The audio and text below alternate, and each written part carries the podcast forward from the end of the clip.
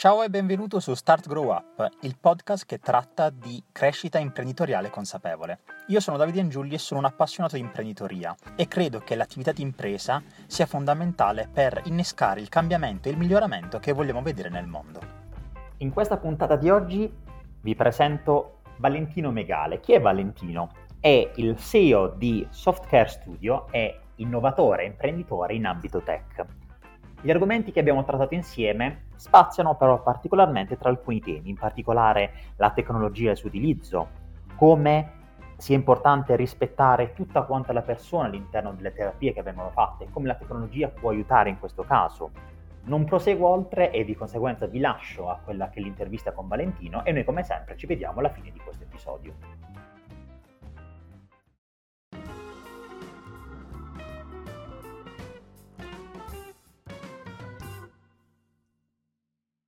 Benvenuti a tutti in questa nuova puntata di Start Grow Up. Oggi qui con me in questa intervista c'è Valentino Megale. Ciao Valentino. Ciao, ciao Davide, ciao a tutti. Allora, Valentino, io come domanda classica che faccio sempre in apertura, ovviamente, e invece di stare a presentare io la, l'intervistato, voglio che si presenti con le sue stesse parole. Quindi a questo punto ti chiedo, Valentino, dici chi sei, di che cosa ti occupi quotidianamente e di che cosa si occupa in particolare eh, la tua azienda o l'attività che, che, ti impegna. Perfetto, grazie. Guarda, eh, ehm, io nasco sinceramente dal punto di vista della carriera come ricercatore. Uh, sono laureato in scienze biologiche, ho un dottorato in neurofarmacologia, quindi per una parte abbastanza consistente anche del mio passato ho lavorato nel classico wet lab, quindi ho fatto esperimenti, ho manipolato beute e ho sintetizzato farmaci e molecole. Poi, circa 5-6 anni fa, ho, assieme ai miei collaboratori eh, e amici, ovviamente, abbiamo iniziato a sondare le potenzialità delle nuove tecnologie, delle tecnologie digitali nell'ambito salute. Quindi io avevo, eh, diciamo, lavorato allo sviluppo e alla sintesi di farmaci con applicazioni anche in ambito neurologico. Ecco, eh, la cosa interessante è che oggi le nuove tecnologie ci offrono tante nuove possibilità per avere un impatto sulla persona senza passare dalla via farmacologica, quindi eh, in maniera totalmente non invasiva, in maniera totalmente, eh, chiamiamola così, astratta.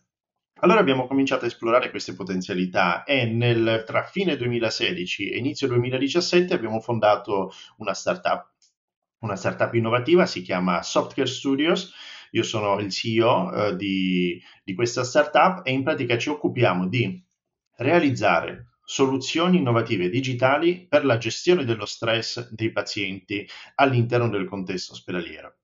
Il nostro obiettivo è ridurre i livelli di stress dei pazienti, migliorare la loro esperienza di pazienti, ma anche facilitare il lavoro del personale medico. E lo facciamo utilizzando una tecnologia che abbiamo scelto, la realtà virtuale noi utilizziamo le tecnologie immersive perché abbiamo capito, abbiamo visto che le tecnologie immersive e la realtà virtuale sono progettate per coinvolgere i nostri sensi, coinvolgere la nostra mente e anche influenzare noi, i nostri comportamenti e le nostre attitudini. E questo diventa fondamentale all'interno dell'ospedale, perché molto dell'impatto della terapia e del, della malattia sulla persona si fa sentire proprio sui suoi comportamenti, sui suoi, sulle sue attitudini, quindi la persona vive male anche sua, il suo percorso terapeutico. Allora è possibile, senza l'utilizzo di farmaci come antidolorifici o ansiolitici o semplicemente con un utilizzo inferiore di tutti questi farmaci, è possibile esporre il paziente a degli scenari virtuali a delle scene esperienze virtuali che sono progettate appositamente per quel paziente per rilassarlo, distrarlo, renderlo più collaborativo, educarlo anche alla terapia. Ed è questo quello che facciamo con Software Studios.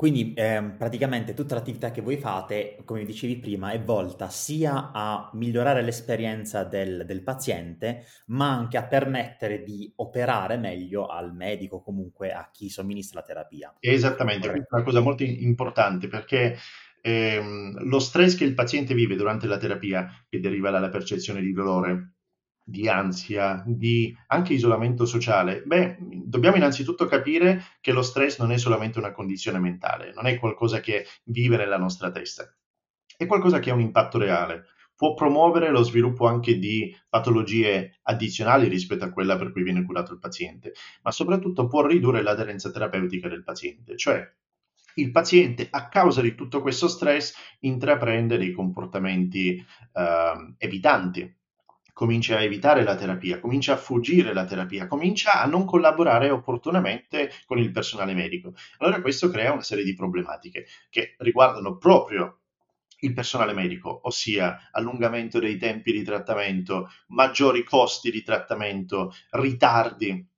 Allora un paziente che vive bene la terapia è un valore per tutti, è un valore per il paziente, per i suoi familiari e anche per il personale medico.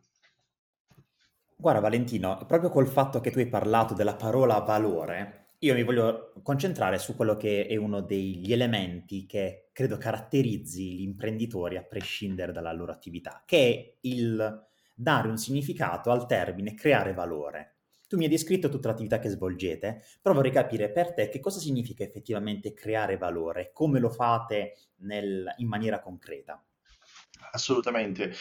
Um, per noi valore in particolare in quello che facciamo è eh, innanzitutto rendere quelle che sono le necessità umane, anche psicologiche, mentali e sociali dei pazienti eh, una priorità. Molto spesso tutte queste necessità cadono in un certo senso dietro le quinte rispetto alle, alle tante priorità all'interno del, dell'operatività ospedaliera. Quindi lo stress vissuto dal paziente, le sue sfide diventano degli optional, da, da, trattare magari con qualche piccolo intervento delle associazioni, del, de, de, degli operatori, però non hanno ancora quell'importanza che per il paziente è tutto, cioè tutti noi nei panni di un paziente vorremmo vivere meglio la terapia, non solamente guarire, ma viverla meglio per evitare il dolore, per evitare l'ansia. Allora noi con questi nuovi strumenti digitali vogliamo far emergere questa priorità, far emergere questi, questi bisogni e proprio perché utilizziamo uno strumento digitale uno strumento digitale innanzitutto è qualcosa che funziona in due direzioni. Da un lato con la realtà virtuale possiamo fornire un contenuto, dall'altro possiamo raccogliere dati.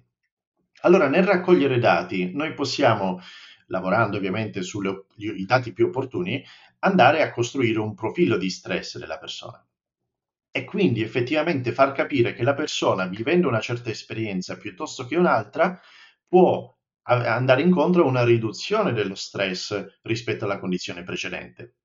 E quando abbiamo quel dato, questa è la nostra mission, nel momento in cui riusciamo a ottenere un dato del genere, possiamo collegarlo all'operatività dell'ospedale.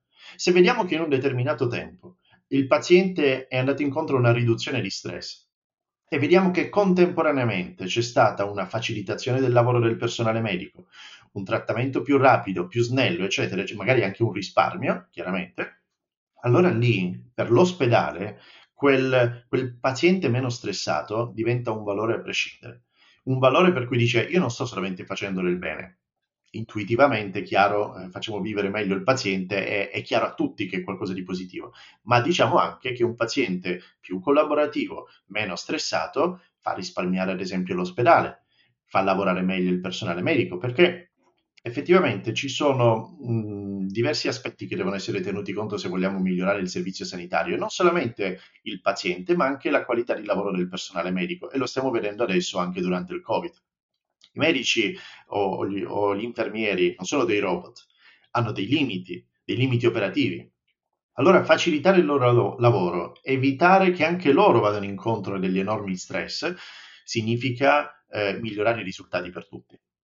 Quindi questo per noi è un valore, è qualcosa che ehm, oltrepassa il prodotto e va effettivamente a impattare sulla qualità di vita e dei servizi di tutti quelli che sono, in questo caso, nel settore salute, ecco, nel settore ospedaliero.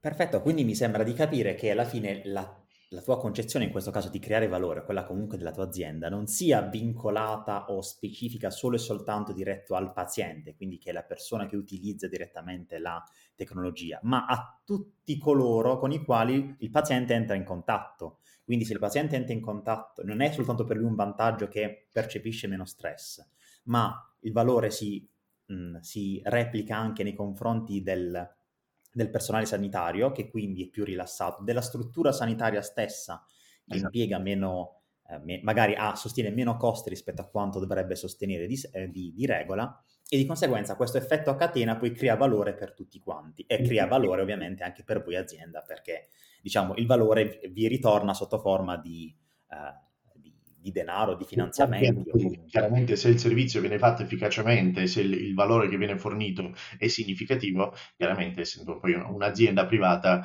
ne deriva il, il profitto e la sostenibilità dell'azienda, assolutamente sì. La questione è che il paziente, come, ne, come ogni altra persona nel mondo salute, non è un'isola, è, è, una parte, è un nodo di un network, per cui eh, favorire uno significa favorire anche gli altri. È la stessa cosa che può accadere all'interno di una grande azienda. Aiutare il benessere mentale dei, del, del manager, per esempio, comunque del lavoratore all'interno di un'azienda, aumenta la produttività dell'azienda. Ecco, nel caso di un paziente la sua produttività è in verità la sua collaboratività, perché la terapia non è qualcosa di passivo. La terapia non è io ti do una pillola e tu guarisci, devi anche portare il paziente a essere recettivo e aperto alla guarigione. E lo fai con il contesto. Quindi praticamente eh, parafrasando quello che hai detto, non è che semplicemente io ti do la pillola e allora tu stai meglio, ma è anche il come tu assumi quella pillola. Un conto se la assumi in maniera... Se la assumi secondo le linee guida, perché io ti posso anche prescrivere la pillola, ma se il paziente non la vuole assumere, ti posso anche prescrivere un protocollo di riabilitazione, ma se tu non lo vuoi seguire, comunque il risultato è molto ridotto rispetto a quello preventivato o atteso. Allora tu vai a agire sul contesto faciliti l'assunzione della pillola, spieghi meglio perché assumerla in determinati momenti o faciliti alla, alla persona la fase di riabilitazione, allora raggiunge quegli obiettivi prima e meglio. Guarda, um, Valentino, prima parlando, avevi parlato della, della vostra mission, quindi io voglio ricollegarmi a quel discorso per dire qual è quindi quello che ritieni essere in generale lo scopo a breve e in generale a lungo termine dell'attività che, che svolgete. Quindi proprio come eh, quale vedi possa essere l'orizzonte verso cui vi, vi state dirigendo, ma soprattutto come concretizzate giorno dopo giorno il raggiungimento di questo, di questo orizzonte. Guarda, a breve termine il nostro obiettivo è sicuramente eh, riuscire a individuare più, quante più necessità di pazienti diversi, perché non esiste un paziente unico, no? ci sono tante tipologie di pazienti con tanti bisogni, e riuscire a calare la nostra tecnologia di base, il nostro modello, per fittare bene nelle necessità di ogni paziente. Quindi il nostro obiettivo è questo, è diversificare la nostra diciamo, offerta di soluzioni e sicuramente consolidare questa offerta, il valore che riusciamo ad apportare con i dati, come ti dicevo prima. È qualcosa su cui stiamo lavorando, è qualcosa che richiede anche tempo, che richiede degli investimenti, però nel momento in cui riusciremo a misurare l'impatto di questa tecnologia sulla vita di ogni paziente, questo è l'obiettivo a breve termine. Quindi, che chiaramente, se fatto bene, comporta una crescita economica dell'azienda quella è chiaramente una, una, una conseguenza naturale. Nel lungo, termine, nel lungo termine mi piacerebbe pensare eh, a Software Studios come un'azienda che sfruttando il potenziale nuova, delle nuove tecnologie come la realtà virtuale riesce a ridare dignità e priorità allo stato mentale di un paziente nel senso è una tecnologia che spesso pensiamo come qualcosa che isola no? la persona, metti questo caschetto in realtà virtuale, la persona vede un altro mondo rispetto a questo, gli altri non lo vedono più e allora tutti dicono è una tecnologia che isola. In verità, in base a come progetti il contenuto, puoi ricollegare meglio la persona sia con se stessa che con gli altri. E quindi eh, dimostrando che una parte consistente della cura passa dalla testa e non solamente dal corpo, non solamente dalla terapia, non solamente dal, dal trattamento tradizionale. Il, tutta la persona va, va rispettata. E ti faccio un esempio. Noi il nostro primo progetto si chiama Tommy, è un progetto in realtà virtuale per pazienti pediatrici, eh, in particolare in oncologia, odontoiatria e ortopedia. E la cosa interessante è che il bambino gioca a Tommy, ma ci può giocare anche con il suo genitore perché l'abbiamo pensato fin dall'inizio. La parte sociale, no? le funzioni sociali di collaborazione per noi sono fondamentali. E il genitore non è che indossa anche lui un visore. Il genitore ha un'applicazione sul mobile che suggerisce, fornisce al genitore delle informazioni con cui aiutare il bambino a raggiungere gli obiettivi del gioco. Cosa significa? Che nonostante questo visore, tra genitore e bambino si instaura un dialogo. E attenzione, che si instaura un dialogo in cui il bambino non è più un paziente, e il genitore non è più il genitore di un bambino paziente. E questa è una cosa importante perché purtroppo stare in ospedale riduce il bambino a pensarsi solo come paziente, come malato. E il genitore vive solo quella situazione. Invece, in, grazie a Tommy, trovano una piattaforma per andare oltre i loro ruoli, eh, diciamo, di paziente genitore di tutti i giorni, che sono molto limitanti. Il bambino vive molto male l'avere il genitore sempre accanto, sempre lì a controllarlo e viceversa è stressante anche per il genitore. Allora, nonostante un visore che si mette davanti agli occhi del bambino, il bambino torna a comunicare anche meglio con il genitore, trovano un momento di spensieratezza. E questa cosa qua ha coinvolto anche medici, psicologi e infermieri, soprattutto infermieri, che hanno cominciato a comunicare con il bambino durante test medici come non facevano prima senza alcun visore. Cioè con il visore trovano una scusa per comunicare e anche meglio senza visore prima non comunicavano. Questo è sintomatico, no? Dipende sempre da come progetti i mezzi di comunicazione. Guarda, mi aggancio proprio a questa cosa che hai detto, Valentino, perché, eh, anzi, in realtà sono due gli elementi che, sentendo le tue parole, mi hanno, mi hanno molto stimolato e incuriosito e ti voglio chiedere di più. Il primo era ovviamente il tuo paragone dicendo gli uomini non sono delle isole, mm-hmm. però preferisco prima che tu approfondisca l'altro punto, ovvero... Um, soprattutto magari nell'era digitale, si sente spesso dire che il digitale comunque ha degli effetti negativi sulle persone perché le porta appunto ad isolarsi. Quanto invece pensi che non sia uh, una questione dello strumento, ma del modo in cui viene utilizzato questo strumento a far pendere la, diciamo, l'ago della bilancia sul digitale positivo e digitale negativo? Guarda, ehm, il fuoco è utilissimo, ma il fuoco sai benissimo che se lo manipoli male ti bruci. Ed è insito nel fuoco, ok? Per il semplice motivo che nell'interagire con noi ci mettiamo una mano e ci bruciamo. Ora, chiaramente il fuoco smette di essere così pericoloso quando lo capiamo, quando capiamo dove ci fa male e dove non ci fa male e, e impariamo a utilizzarlo per effettivamente degli scopi superiori che vanno dal riscaldamento alla cucina. Ora, con la tecnologia digitale è la stessa cosa, la tecnologia è di per sé neutra, come qualsiasi altra cosa, come un coltello, qualsiasi altra cosa. Ma abbiamo avuto poco tempo per capire questa tecnologia. La tecnologia si è sviluppata tantissimo, ci sono alcuni, parlo per esempio anche del, uh, di persone con una certa età, anche degli anziani, ecco, che non sono così abituati alla tecnologia. A loro molto spesso la tecnologia viene imposta perché il mondo attorno ha bisogno di, di tecnologia, quindi devi andare a prelevare, devi usare il bancomat, basta. Quindi loro devono per forza imparare nonostante non abbiano quel tempo per imparare tutto quello che, che c'è bisogno. E allora magari fanno degli errori, eccetera, eccetera. Quello che può essere un errore limitato per l'anziano diventa anche un, un'incapacità di gestire il pericolo dei software che girano nella tecnologia digitale. E quindi ci ritroviamo a prendere uno smartphone e a stare giorni interi a fare scrolling su, sui social media senza capire che quel scrolling lì ha un effetto sul, sul nostro cervello manca la cultura proprio di, del cervello, cioè di come il mondo circostante impatta sulla nostra percezione. E non ci rendiamo conto che giustamente dall'altro lato ci sono degli sviluppatori che sviluppano un software che, essendo delle aziende, qual è l'obiettivo? È avere più persone e far passare queste persone più tempo possibile sui loro servizi. Monetizzano così, benissimo. E allora cosa devi fare? Devi sfruttare esattamente le debolezze della mente umana. Noi non siamo consapevoli, poco, sia delle, della, de, delle brecce nella, nella, componente umana cognitiva, sia di come funzionano le tecnologie. E allora è come buttarci nel fuoco e bruciarci, però senza rendercene conto. Allora, giusto per ricollegarmi in maniera eh, semplice, le tecnologie di per sé sono neutrali, le utilizziamo ancora male. Serve un pochettino di educazione all'uso della tecnologia e al fatto che possiamo farci tantissime cose utili, come nel caso della realtà virtuale, ma comprendendo riusciamo a farle ancora più utili, ancora meglio, perché minimizziamo tutti i rischi correlati. E infatti, oltre che concordo su tutta la linea, io utilizzo spesso la metafora della pistola, nel senso dico, secondo me la tecnologia è come se tu la paragoni a, ad una pistola, tu la puoi utilizzare per proteggere o per derubare, non è il, lo strumento in sé per sé che è positivo o negativo, è l'utilizzo che ne fai. E poi in questo caso aggiungo solo dimmi, una cosa. Dimmi. Parlarne non significa esserne immuni. io sono proprio nome di interesse.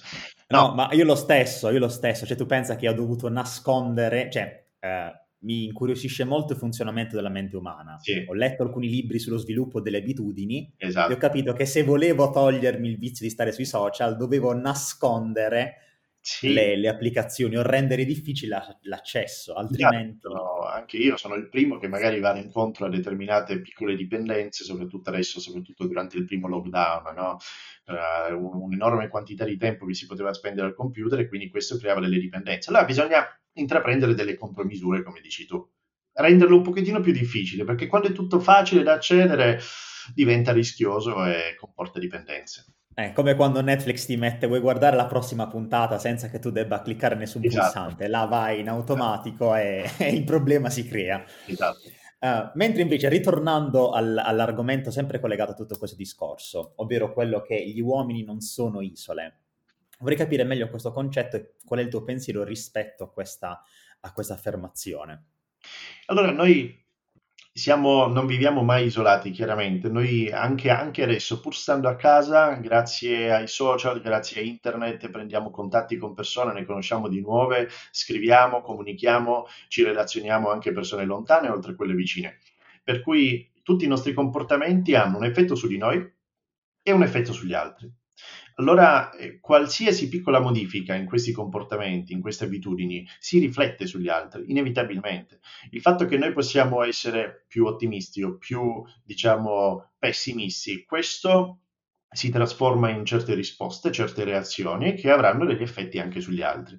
Questo poi portato a livello di società, portato a livello di operatività, può essere in ospedale, può essere in un'azienda, può essere in una scuola, significa che le persone non agiscono in maniera isolata, migliorare la qualità di vita di una persona significa inevitabilmente avere un effetto domino che si riflette anche sugli altri.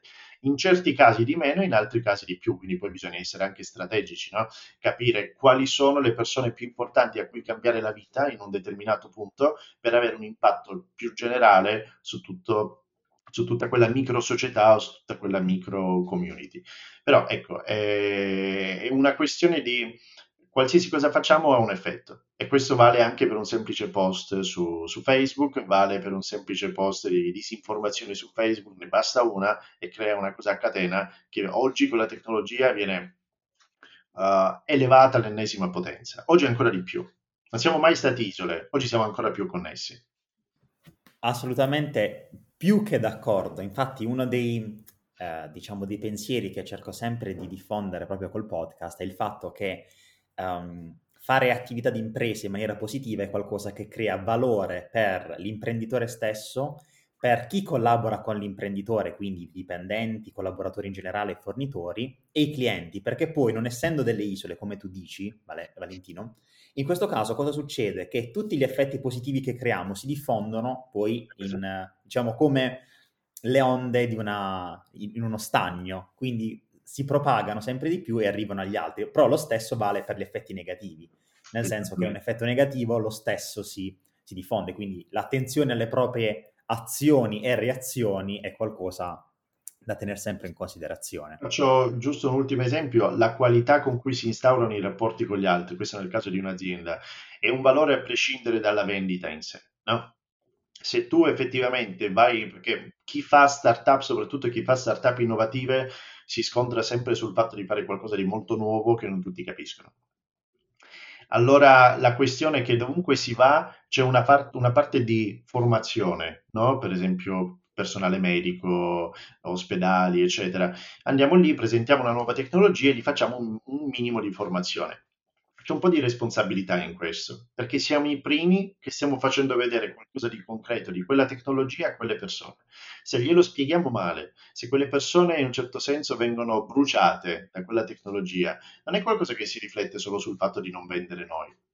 È qualcosa che si riflette sul fatto che quella persona, se dovesse vedere qualche altra azienda che opera nel settore, per carità, legittimamente valida, trancerà quella collaborazione in netto fin dall'inizio, perché dirà a me quella tecnologia non piace e lo dirà ad altri, lo dirà ad altri ancora. E nel frattempo il paziente non potrà magari accedere alle potenzialità di una nuova tecnologia perché si è creato un circolo vizioso di disinformazione nato dal curare poco la relazione iniziale.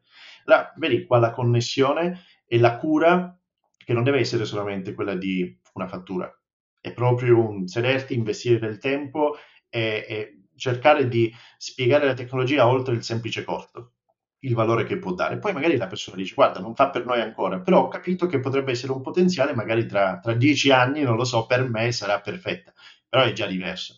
Quindi semini innovazione, non solamente fatture. È bellissima questa, questa, metafora, il seminare innovazione e non fatture, anche perché eh, ho trovato anche nelle altre interviste che ho fatto fino ad ora questo, questo rapporto, ovvero la fattura in questo caso non è il fine, ma è il mezzo per il fine, cioè la fattura ti serve per poter rendere sempre più impattante la tua idea innovativa e non perché la tua idea innovativa deve rendere impattanti, diciamo, le tue fatture. Le fatture, esatto. allora, guarda, Valentino, io un'altra domanda che volevo farti a questo sì. proposito, dato che tu inizialmente mi hai parlato della tua, uh, diciamo, dei tuoi inizi di um, ricercatore e di sperimentazione, voglio parlare di un argomento che è molto caro qui sul podcast, ovvero proprio la sperimentazione. Nel senso, quanto è importante nell'attività che svolgi quotidianamente sperimentare? Tantissimo, nel senso più più si va avanti, più ci si rende conto che bisogna mantenere quella mentalità da day zero, no? come, come, dicono anche in America. Eh, quando, quando, iniziavamo a fare startup, quando iniziavamo a fare proprio tutto il nostro progetto, a pensarlo, beh, qualsiasi cosa, qualsiasi feedback che ricevevamo lo trasformavamo subito in qualcosa, no? Quindi il progetto cambiava da, non dall'oggi al domani, cambiava da un'ora all'altra, di continuo. E questa è una cosa che chiaramente più la società cambia, più alcune cose si consolidano, però ci sono degli elementi che non bisogna mai avere troppo paura di cambiare, soprattutto per una startup, perché eh, il cambiare continuamente ti rende estremamente flessibile. Il mondo attorno a noi cambia di continuo, quindi bisogna continuamente adattarsi al nostro mondo e bis- bisogna sperimentare. Ecco, c'è, c'è una corrente di pensiero per cui nel fare innovazione, una parte di business model dovrebbe essere quella che utilizzi nella, nel tuo, nella tua vita quotidiana. Parallelamente dovresti cominciare a tentare dei nuovi business model, senza rischiare troppo, fare delle prove, però metti che magari ne trovi uno che è addirittura migliore rispetto a quello che hai, lo implementi. Quindi è un equilibrio tra rischio, innovazione, sperimentazione e solidità. Eh, secondo me è fondamentale, soprattutto, ripeto, per chi fa innovazione, ma per tutti. Ormai oggi, oggi è così. Quest'anno ce lo insegna. O siamo flessibili e resilienti abbastanza ad adattarci a un mondo che cambia, o finiamo solamente per lamentarci. E purtroppo il lamento non serve a niente, può servire all'inizio come sfogo, ma poi non serve a niente. Quindi... Eh, eh, lessi in un libro che si dice che bisognerebbe lamentarsi il 20% del tempo e l'80% cercare la, la ah sì, ti dà un po' di soddisfazione il lamento, va bene, poi qualche pacca sulla schiena che però adesso stop, basta, adesso ci, ci si concede. Chi si, chi si ricorda della serie Lost, se l'hai vista pure tu, eh, non ancora, è in programma, non ancora Valentino, però purtroppo so già come finisce, quindi... Dico una cosa che non è nessuno spoiler, però c'è una cosa molto, molto bella, Jack che è uno dei, dei protagonisti, un medico, ha un tatuaggio, un tatuaggio dove se non sbaglio erano disegnati 10 secondi, qualcosa del genere. Eh, era in pratica un suo evento passato, no? Dove stava operando una persona, lo stava operando al cervello e si era rotta un'arteria o comunque un vaso sanguigno. Sarebbe potuto esplodere dalla paura e avrebbe perso la persona. Allora lui ha detto, devo provare terrore per 10 secondi, solo 10 secondi, massimo terrore e poi basta. Poi riprendo a operare. Quindi lo sfogo ci sta, però poi basta. Infatti poi riesce a salvare la persona, ma quello è, non, non è un spoiler, è una cosa mi, mi, stai, mi, stai, convincendo a guardare Lost, Valentino. come, come, se non avessi già troppe serie da dover guardare.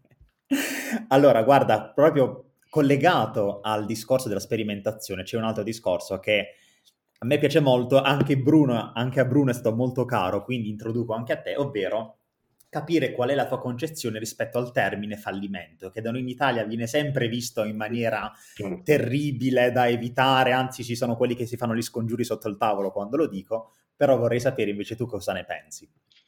Guarda, anche con, con, con Bruno appunto noi siamo stati insieme uh, negli Stati Uniti per un certo periodo di tempo in un programma di accelerazione, il TMCX a Houston, E una delle, delle, lezioni più interessanti dal punto di vista del fallimento l'ho, imparata sinceramente dagli autisti di Uber.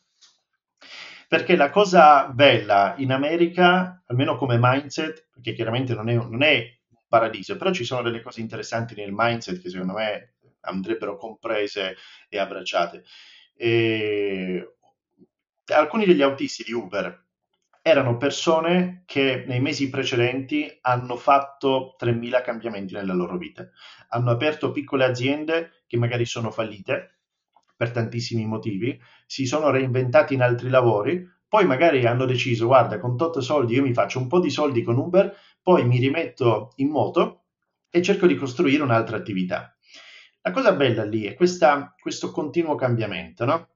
Non c'è niente di male nel finire un capitolo precedente, iniziarne uno nuovo, qualcosa che faccia più parte di noi, no? Non c'è niente di male nel fallire, è una cosa normalissima, è normalissima. È ovvio che siamo innamorati dei, di Elon Musk, eccetera, che abbia super successo. È ovvio che sui social vengono mostrati solamente i successi, ma non viene spesso mostrato tutte le volte che abbiamo fallito. Anche noi con Software Studios abbiamo fatto decine, centinaia di pitch.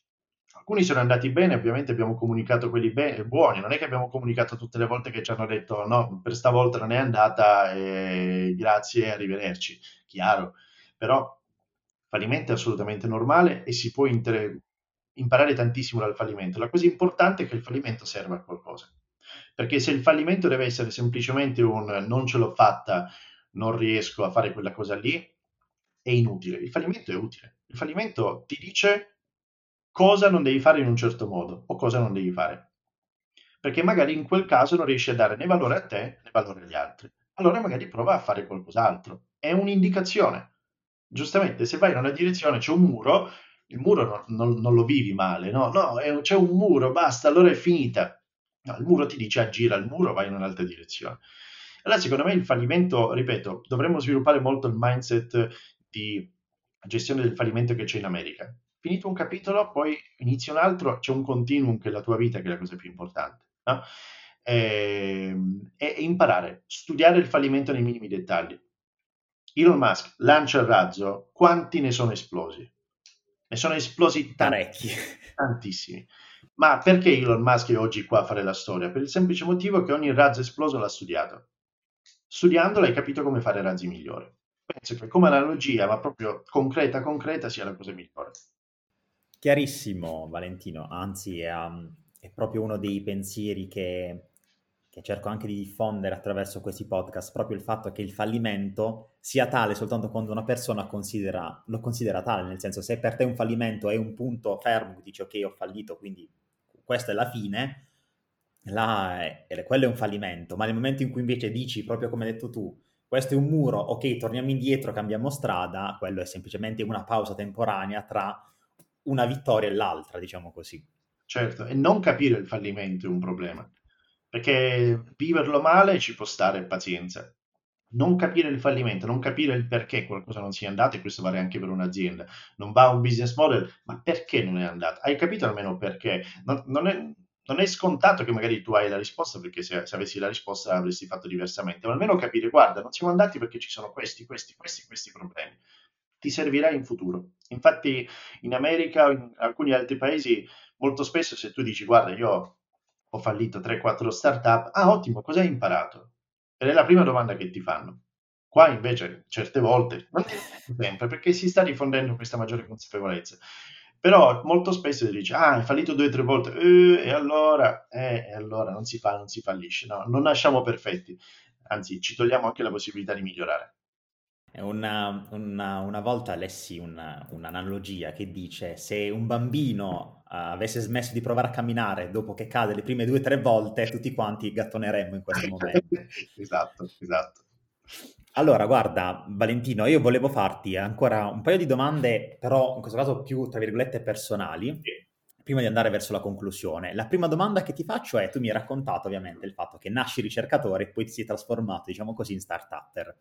Quindi volevo chiederti, quali paure hai dovuto affrontare prima di partire con la tua attività da imprenditore? E magari se ne, ne hai presente una che, che ti è più, più chiara nella mente e come magari le hai affrontato, in particolare hai affrontato questa paura? Beh, non ho un passato imprenditoriale prima di questa startup, ero ricercatore appunto, quindi la mia paura era letteralmente tutta la parte proprio di, di amministrazione, di gestione, perché fare, fare startup è soprattutto un prendersi delle responsabilità, è un rischiare, è un imparare a gestire i rischi. Io per attitudine mia ho capito sempre di più che sono una persona che magari dei rischi ce li mette e cerca proprio di gestire i rischi. No? Io, io tendo a sbagliare tante volte, eh, però nel tempo imparo a sbagliare efficacemente, che è una cosa il mio obiettivo di vita come ottimizzazione, no? a sbagliare, no, non sbagliare più, a sbagliare sempre meglio in modo tale da capire rapidamente come arrivare all'obiettivo. E, secondo me, come ho superato questa paura? Studiando tanto, studiando tanto, confrontandomi il più possibile e, e sbagliando. Le, le, volte migliori in cui ho imparato di più, più rapidamente, è stato sbagliando. Quindi... Quindi magari non avevi tutte le informazioni, l'hai fatto, sì, hai sbagliato, però studiando quello sbaglio assolutamente sei, sei cresciuto. Se avessi aspettato di sapere tutto, sarei probabilmente ancora qui a pensare se aprire la startup o no. Perfetto, Beh, però proprio secondo me è una definizione fantastica che magari invece il, proprio quel pensiero che molti invece dicono ok non partirò con la mia idea, con il mio progetto fin quando non sono sicuro che o fin quando non avrò più paura. Non c'è nessuna sicurezza, ma non c'è una sicurezza nemmeno ad aprire una normalissima edicola, perché tutto può accadere, per cui figurati una startup innovativa con nuove tecnologie, rischi eccetera. Quindi però partivo comunque da delle professionalità di base, comunque da una concezione di base che non era zero totalmente assoluto. Chiaramente si parte in un settore, si lavora in un settore, avevo già lavorato negli ospedali, lo stesso per i nostri altri eh, co-founder, quindi c'era una base solida. Ecco, sicuramente non andare allo sbaraglio. Non, non voglio che passi nemmeno questo messaggio, no? dell'andare allo sbaraglio poi imparo qualcosa. Comunque partire da una base solida, informata, però poi ci sono tantissime cose che si imparano inevitabilmente sul percorso. Quindi anche limitare, tra virgolette, il periodo di, uh, come posso dire, di uh, accumulo di informazioni, nel senso se dici ok, devo sapere tutto, è, è, un, è una, una, finta azione, nel senso rimandi il fatto di agire perché devi capire le informazioni. Non c'è tutto.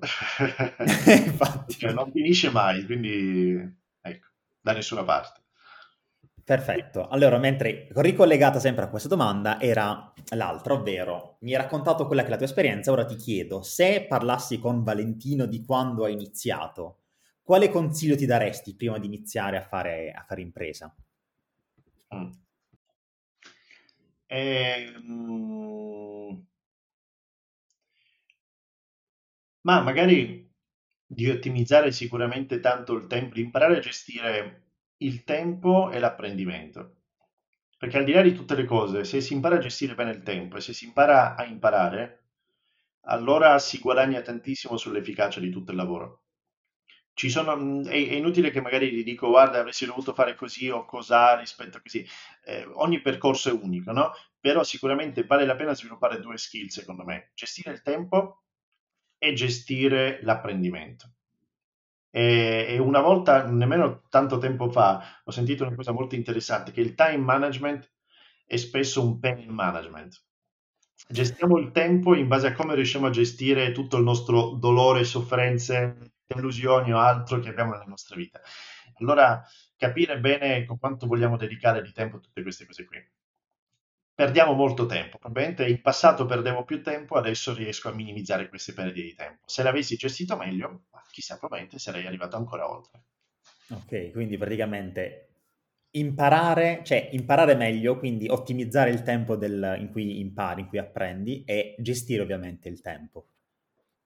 È, una bellissima risposta, è la, forse è la prima volta che sento una risposta del genere, perché altre volte, sai, mi dicono tipo... Uh, buttati nonostante le, le, difficoltà o vai avanti lo stesso, però è la prima volta che sento una risposta del genere ottimizzare tempo e, e apprendimento, quindi sono molto, molto contento di questa, di questa tua visione di che, che mi hai passato.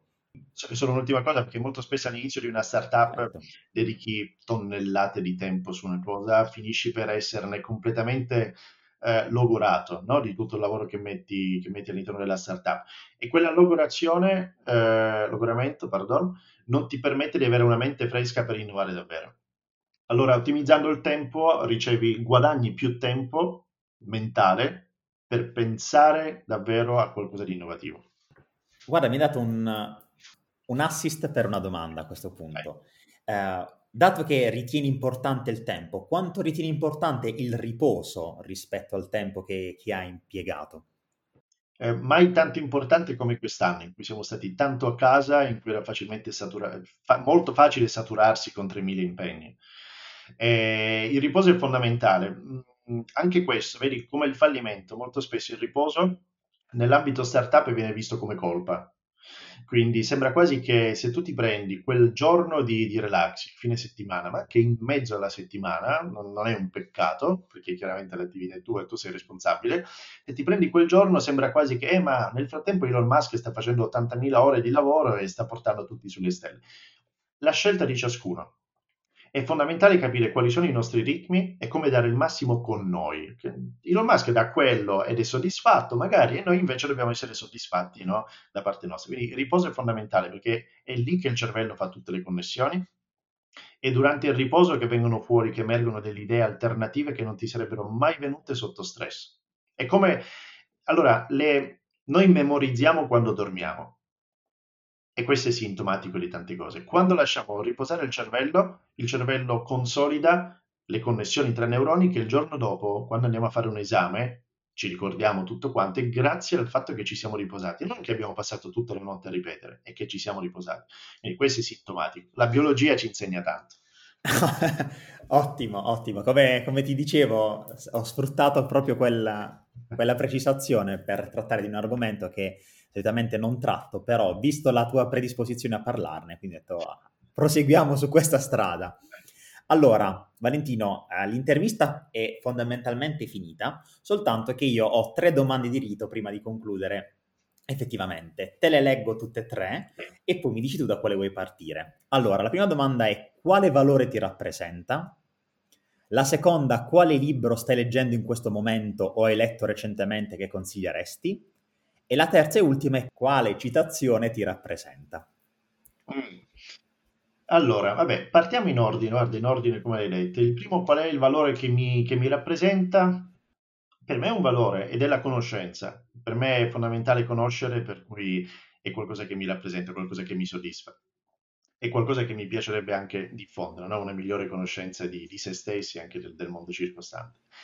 E la seconda era, scusami, ripeti? Il libro, quale libro stai leggendo o hai letto recentemente e vorresti consigliare? Allora, un libro che ho letto proprio in questi mesi anche di lockdown è eh, The Dawn of the New Everything di Jérôme Lanier, che è il padre della realtà virtuale.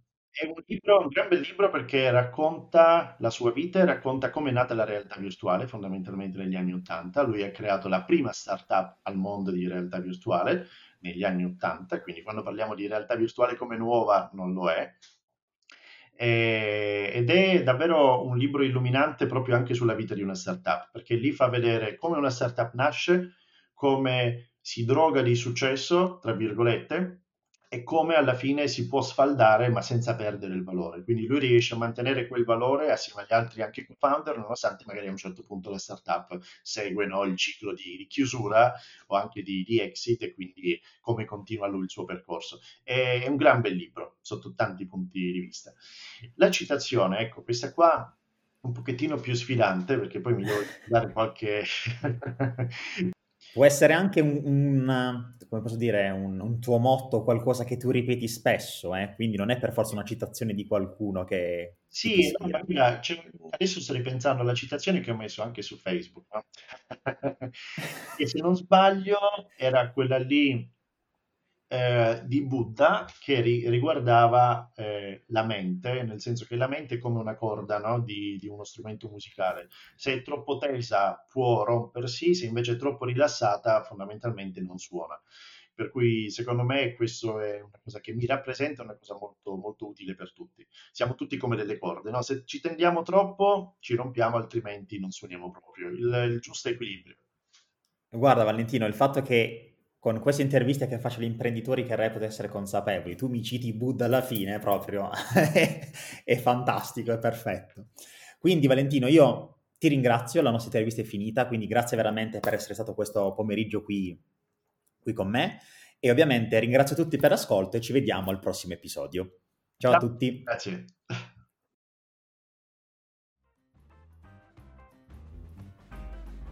E anche l'intervista di oggi finisce qui. Che cosa ne pensi degli argomenti che insieme a Valentino abbiamo trattato? Che cosa ne pensi appunto della qualità del rapporto con gli altri? Del fatto che le persone non siano un'isola nella sua concezione sia del fallimento e sia di quelle che sono le competenze, secondo lui, per diventare un imprenditore migliore. Quindi il time management e imparare ad imparare meglio. Ovviamente anche tutto quel dopo il discorso che ha fatto rispetto al riposarsi e l'importanza che ha per migliorare le nostre performance. Io ovviamente ti invito a contattarmi tramite Telegram all'indirizzo t.me slash Davide per parlare direttamente e confrontarci sui temi affrontati. Inoltre, se non l'hai già fatto, ti invito a unirti al canale Telegram cercando t.me slash startgrowup o semplicemente su Telegram chiocciola startgrowup per unirti al canale dove invio aggiornamenti sulle puntate e contenuti che sono specifici per gli ascoltatori più affezionati. Se invece reputi che questa puntata possa essere di ispirazione a qualche tuo amico, qualche tuo conoscente, tuo collega che possa trarne beneficio, ovviamente ti invito a condividere questa puntata, a regalargli questi 40 minuti all'incirca di intervista con Valentino che possono essere per lui uno stimolo a crescere sia personalmente che professionalmente. Io ti ringrazio come sempre per aver ascoltato la puntata e ovviamente ci vediamo al prossimo episodio.